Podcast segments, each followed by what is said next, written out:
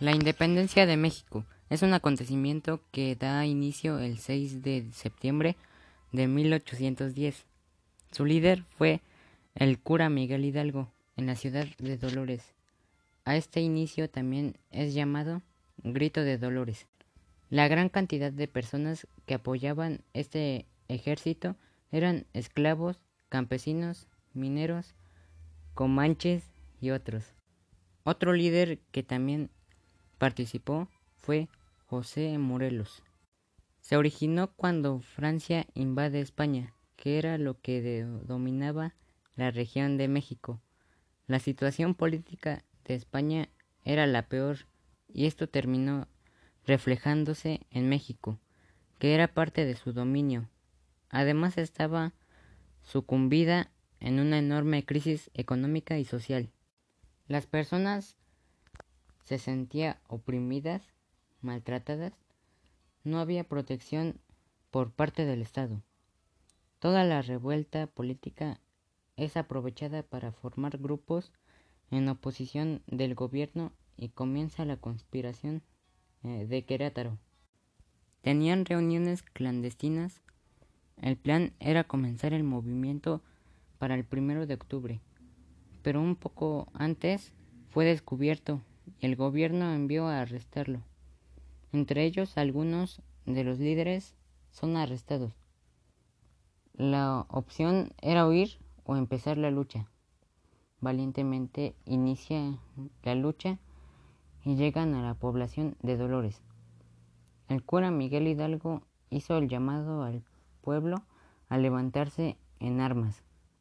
Este suceso marca el inicio de la guerra por la independencia.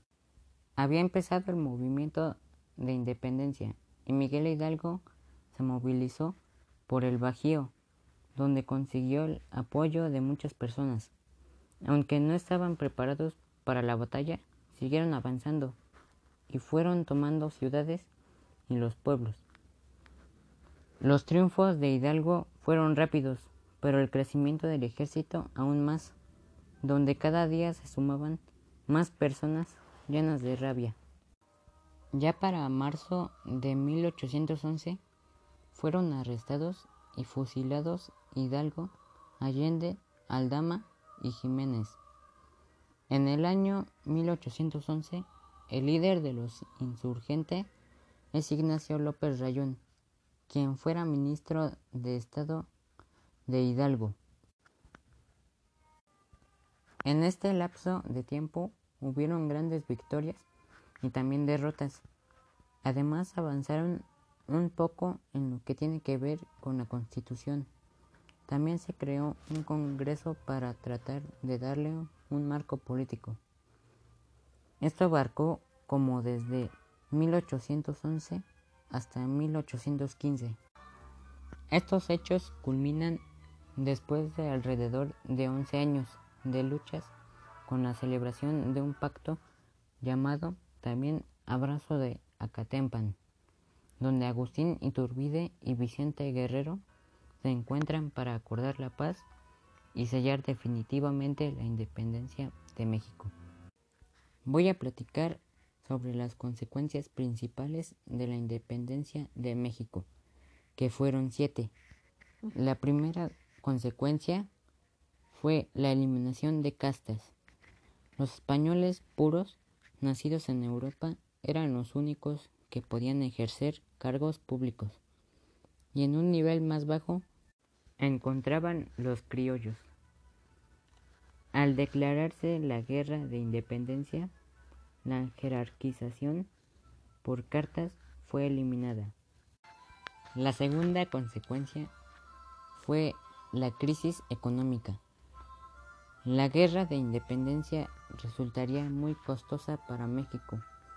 La nación resultó devastada y empobrecida, ya que sus principales actividades económicas, agricultura, minería y producción industrial, fueron abandonadas por los obreros, quienes fueron a luchar en el campo de batalla.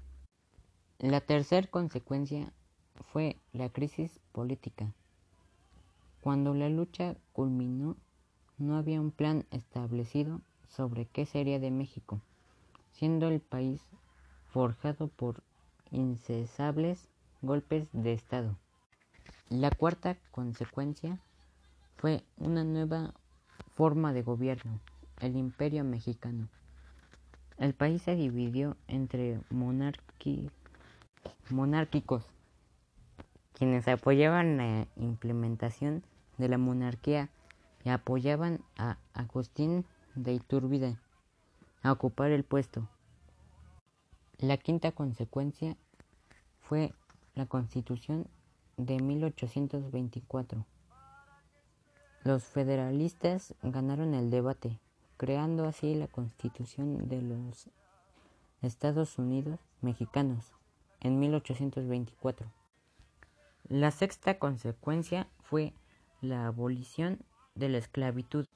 Hasta la creación de la Constitución de 1824, que se estableciera que ningún ciudadano de suelo mexicano sería tratado o vendido como esclavo, poniéndose fin a esa práctica en el país.